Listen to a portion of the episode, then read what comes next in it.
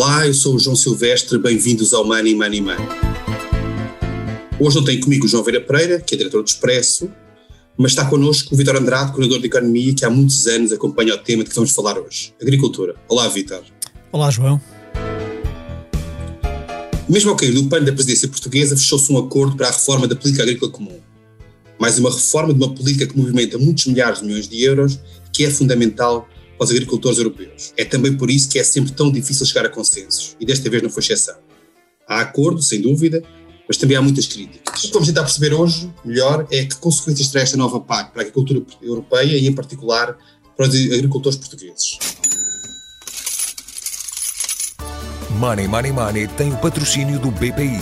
Soluções de crédito habitação BPI taxa fixa. A mesma prestação durante todo o empréstimo. Banco BPI. Grupo CaixaBank.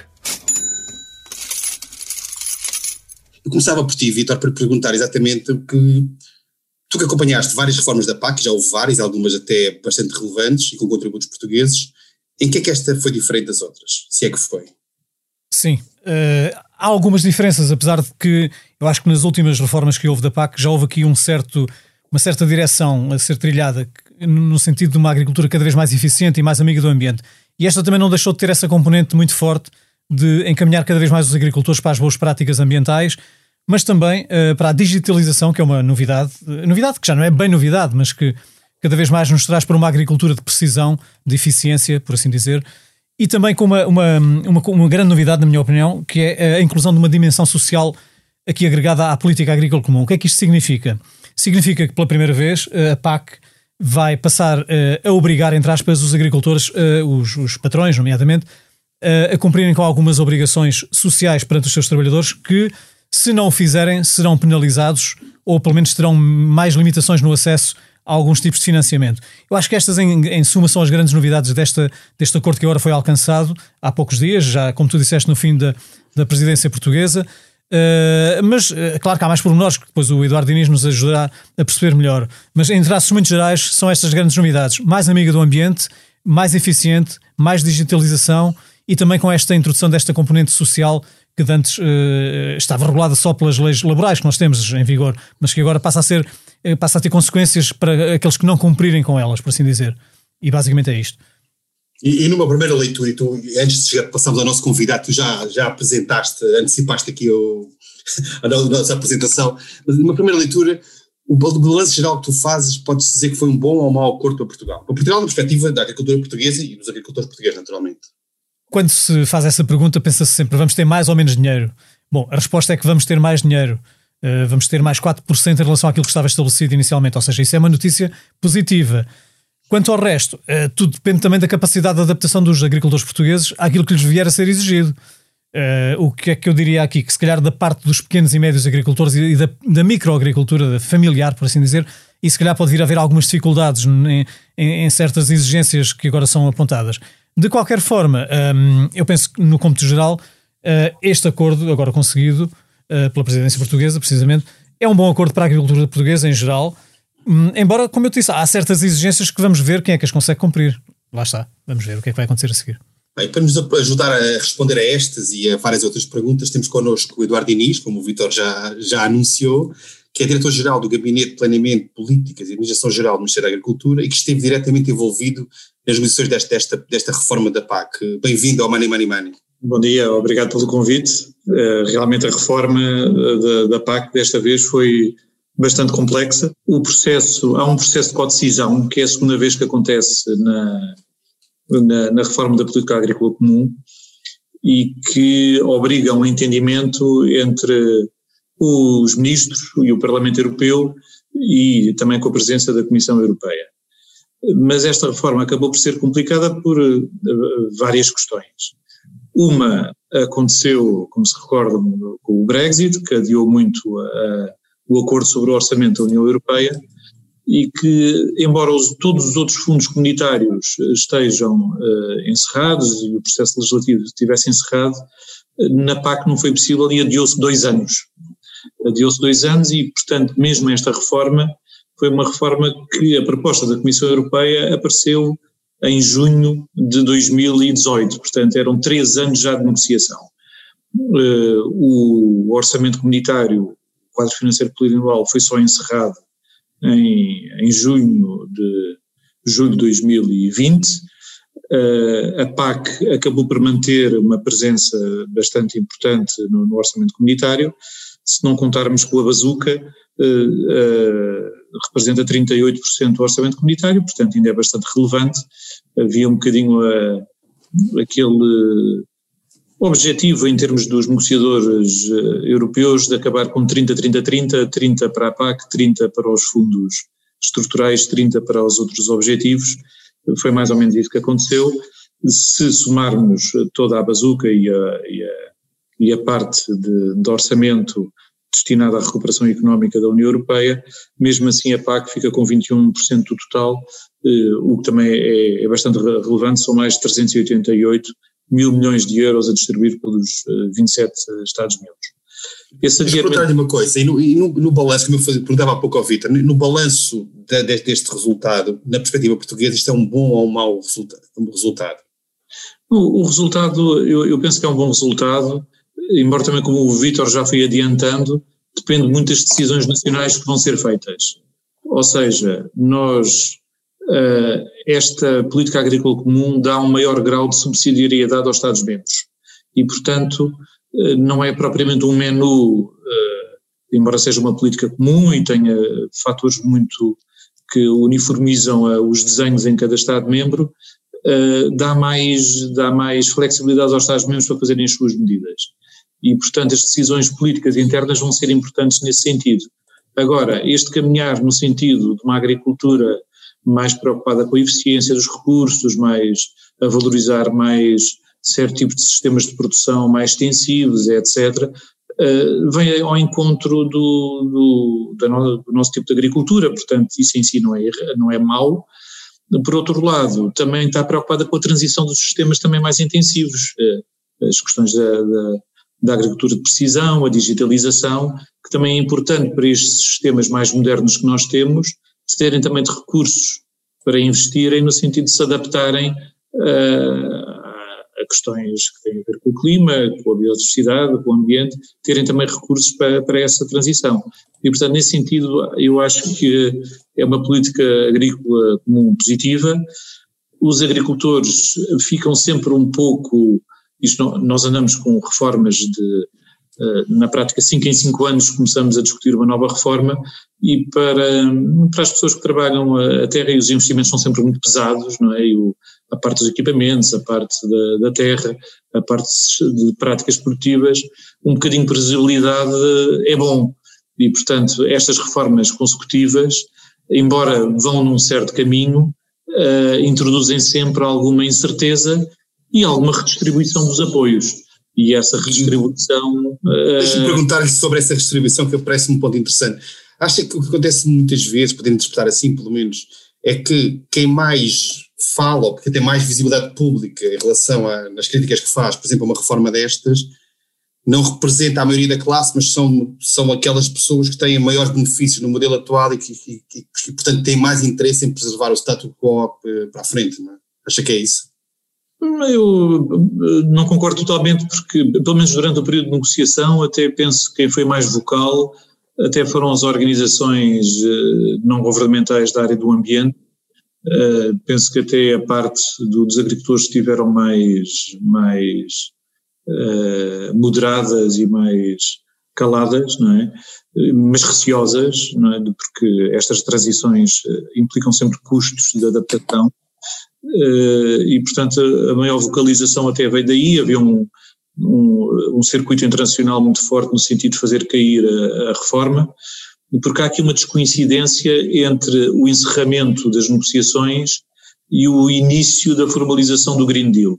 O Green Deal, que tem a lei do, do clima, a, a lei da biodiversidade, o, a estratégia do prato ao prato, o farm to fork, vão só começar com processos legislativos neste segundo semestre e, portanto, foi uma das partes que teve controvérsia na, na, na negociação, porque uh, havia muitas forças no sentido de introduzirem já exigências aos agricultores com base na comunicação que saiu e não com base em legislação já existente, do ponto de vista de, de formal e institucional, para mim era um, um precedente um, muito arriscado.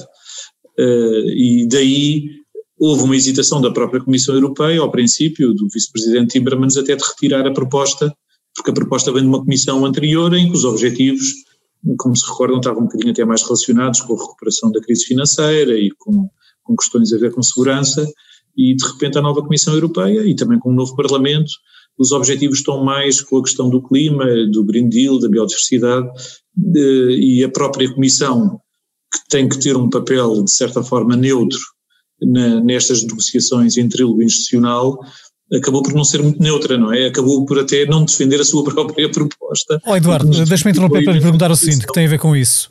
Uh, há ainda aquela ideia de que os países grandes do centro e do norte da Europa é que decidem os grandes traços gerais da, da, da, política agrícola comum. Isto é realmente assim? E até que ponto é que vai o poder negocial de pequenos países como Portugal em todo este processo de, de, de negociação? Eu, eh, por acaso, eh, esta reforma reparei que esse diretório teve muitas dificuldades em, em, em fazer valer totalmente a sua posição. Eh, é certo que cinco Estados-membros têm 50% dos fundos da PAC. França, Alemanha, Itália, porque são grandes também, não é? A Polónia, a Espanha têm 50% do, do, dos fundos. E, e, e, ao contrário, por exemplo, dos fundos estruturais, todos os Estados-membros são beneficiários da PAC.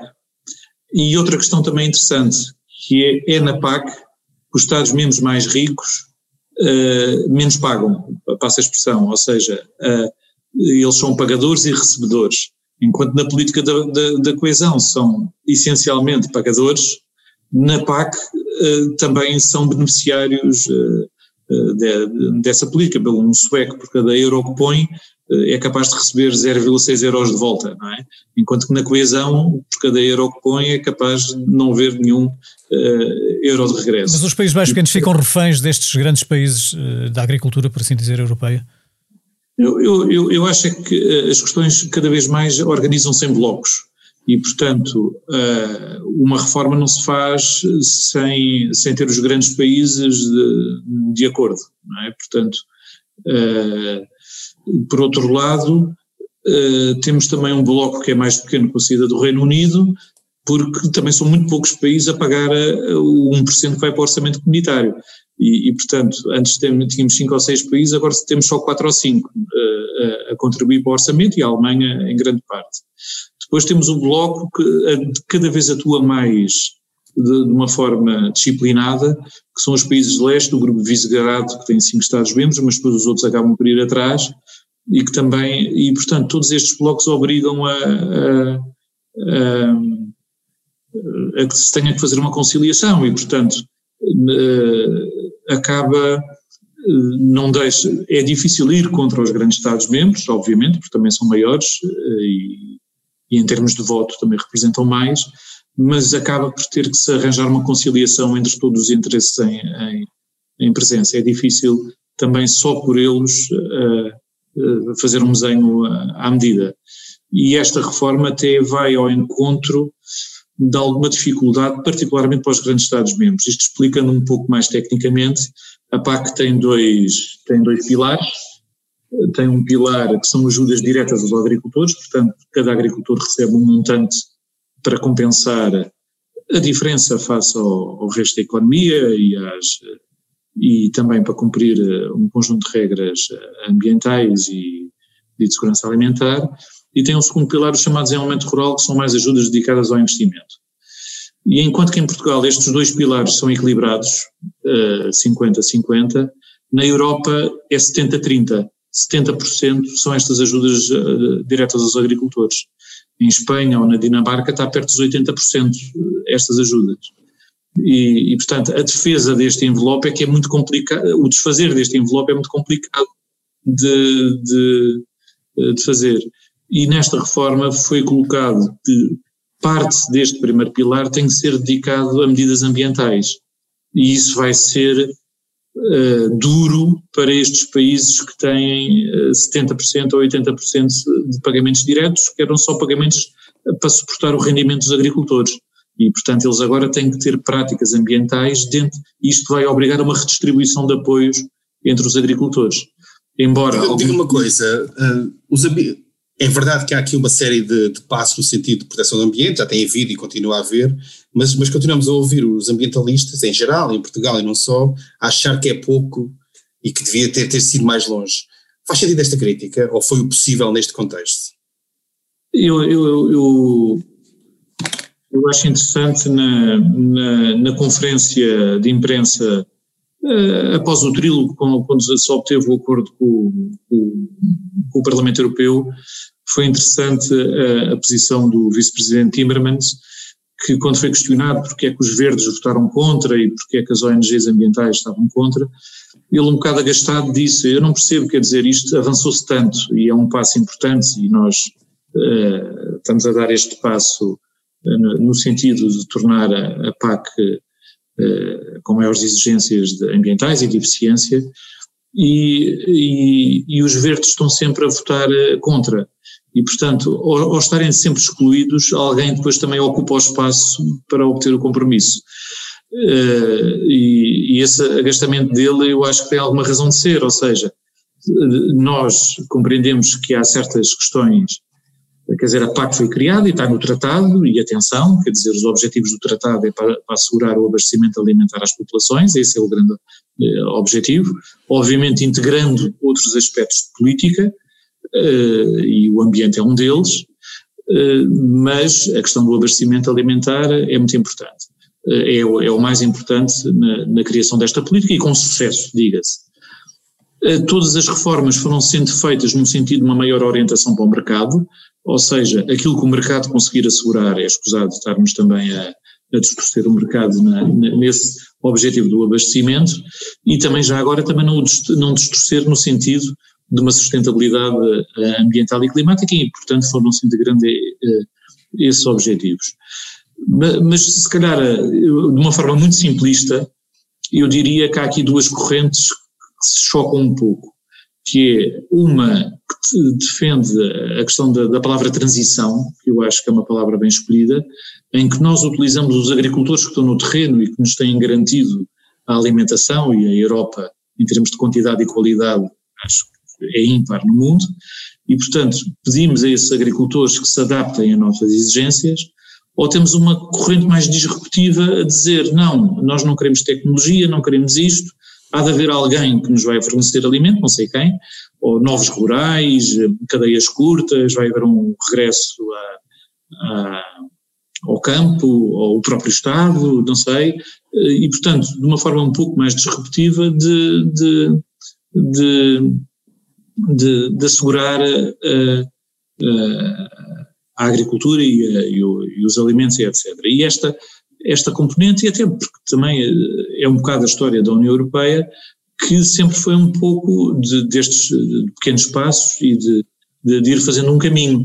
E o caminho disruptivo eu acho que também era arriscado, porque quem é que nos ia fornecer alimentos? Iam ser países terceiros, não estou a ver que fosse, uh, se os custos aumentarem tanto, nós não temos depois uh, agricultores suficientes que produzam suficientemente para depois uh, assegurar a alimentação na Europa. E a pandemia acho que referiu um bocadinho também uh, esta questão, porque como nós vimos uma política comum, as duas traves mestras da construção europeia, que é o mercado único e a PAC, conseguiram assegurar durante o período de pandemia, sem grandes sobressaltos, a alimentação da população. E nós vimos que não, quer dizer, nós estamos mais habituados só a ver a prateleira do supermercado, mas toda a logística eh, funcionou. Se nós compararmos com o que aconteceu no setor da saúde, só para recordar que a palavra saúde não aparece uma única vez nos tratados da União Europeia, nós não tínhamos nada estruturado em termos mesmo das indústrias de abastecimento, desde as máscaras a, a, a, para andar na rua, os ventiladores, tínhamos desmantelado muito o, o que nós tínhamos na Europa. E, portanto, uma política agrícola em um mercado interno acabou por tornar mais resiliente os nossos, eh, o nosso sistema alimentar. E, portanto, esta transição tem que ser feita, mas o conceito que anda à volta de, da palavra urgência, que eu, a, a urgência eh, climática e etc., introduz aqui um fator complicado na discussão pública.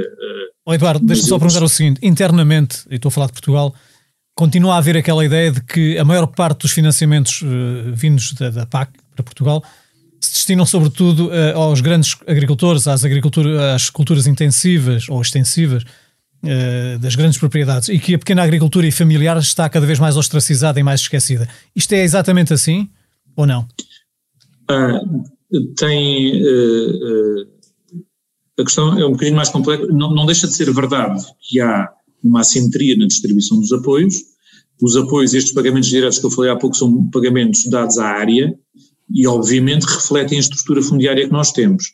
Ou seja, nós temos 5% dos agricultores são capazes de ter 60% ou 70% da área e 70% dos agricultores que têm 10% eh, da área. E, e, portanto, mesmo estes pagamentos te, tendo alguma degressividade, sendo as ajudas à área, dificilmente uh, essa assimetria não, não, não existiria. Por outro lado, estas ajudas, as chamadas ajudas diretas, foram criadas numa reforma já antiga, que foi, nós tínhamos as ajudas, que eram as ajudas eram dadas ao preço do produto, à produtividade, isso distorcia muito o mercado, acabou-se com essas ajudas e para compensar os produtores deu-se estas ajudas diretas. E naturalmente elas ficaram também mais focadas nos de quem tinha maiores produtividades embora isso tenha vindo a reduzir com, com os anos. Uh, uh, a ideia é estas ajudas que são só ao rendimento irem reduzindo, é? mas terem atenção que também são os sistemas mais intensivos, também aqueles que abastecem mais a população de alimentos. E, portanto, nós temos mecanismos de redistribuição, o chamado pagamento redistributivo e o pagamento à pequena agricultura. E, e portanto, e, e esses pagamentos, atualmente são 850 euros para um pequeno agricultor, um pagamento forfetário, e no redistributivo favorece até aos primeiros 5 hectares. E, portanto, esses mecanismos redistributivos também nesta reforma vão ser reforçados, e, portanto, o papel da pequena agricultura é muito importante do ponto de vista da ocupação humana do, do, do, do território, uh, mas também a grande uh, propriedade ou as grandes extensões também são importantes do ponto de vista ambiental, porque também depois é difícil fazer uma política ambiental só com a pequena agricultura que ocupa só 10% do, do território, os outros 90% uh, eh, temos de ver como é que se faz.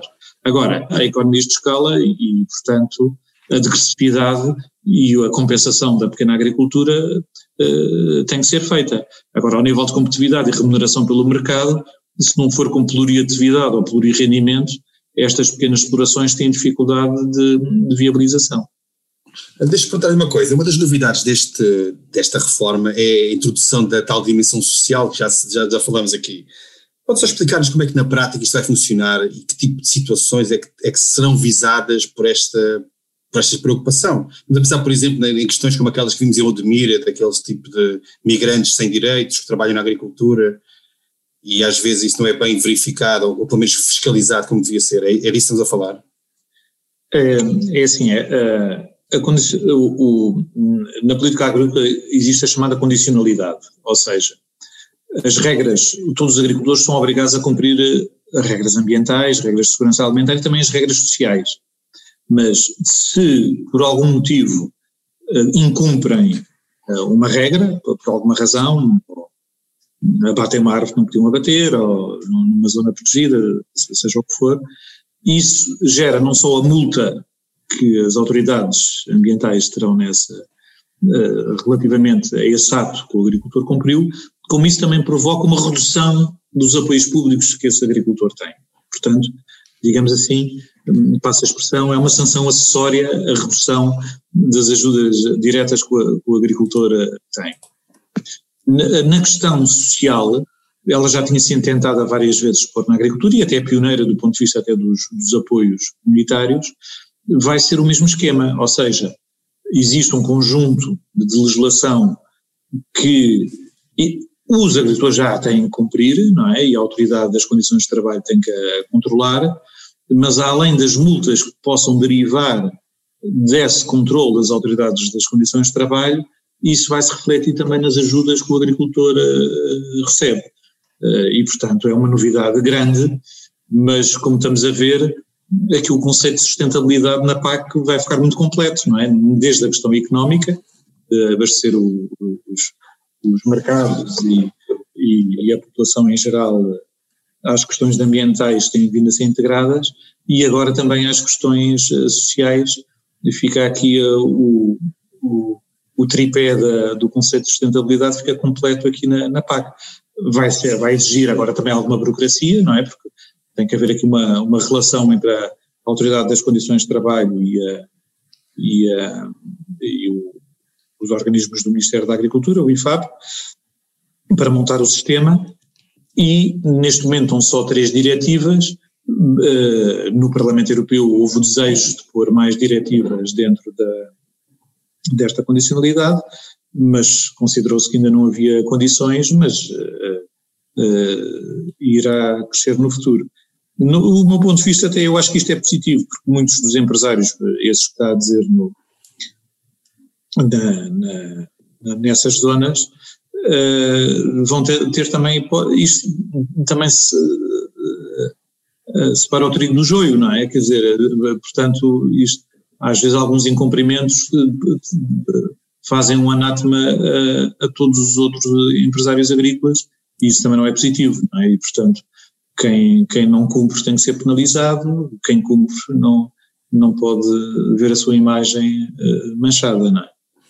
O, nosso, nosso tempo está a chegar ao fim. Eu, para terminar, fazer só uma última questão, uma resposta relativamente rápida, que é, nós temos esta aprovação da reforma da PAC, quando é que o processo ficará totalmente terminado e quando é que a nova PAC estará definitivamente no terreno no apoio à agricultura e, no caso, aos agricultores portugueses? nós temos que fazer uma coisa que é chamado o plano estratégico da PAC, que vai unir todo, todas as medidas da PAC num plano único, e, e, um plano único para o país inteiro, que é também uma novidade, e com indicadores de desempenho, também era uma coisa que não existia, eh, indicadores de resultado, só havia indicadores de realização, pronto, e portanto eh, vai ser, o escrutínio vai ser muito maior.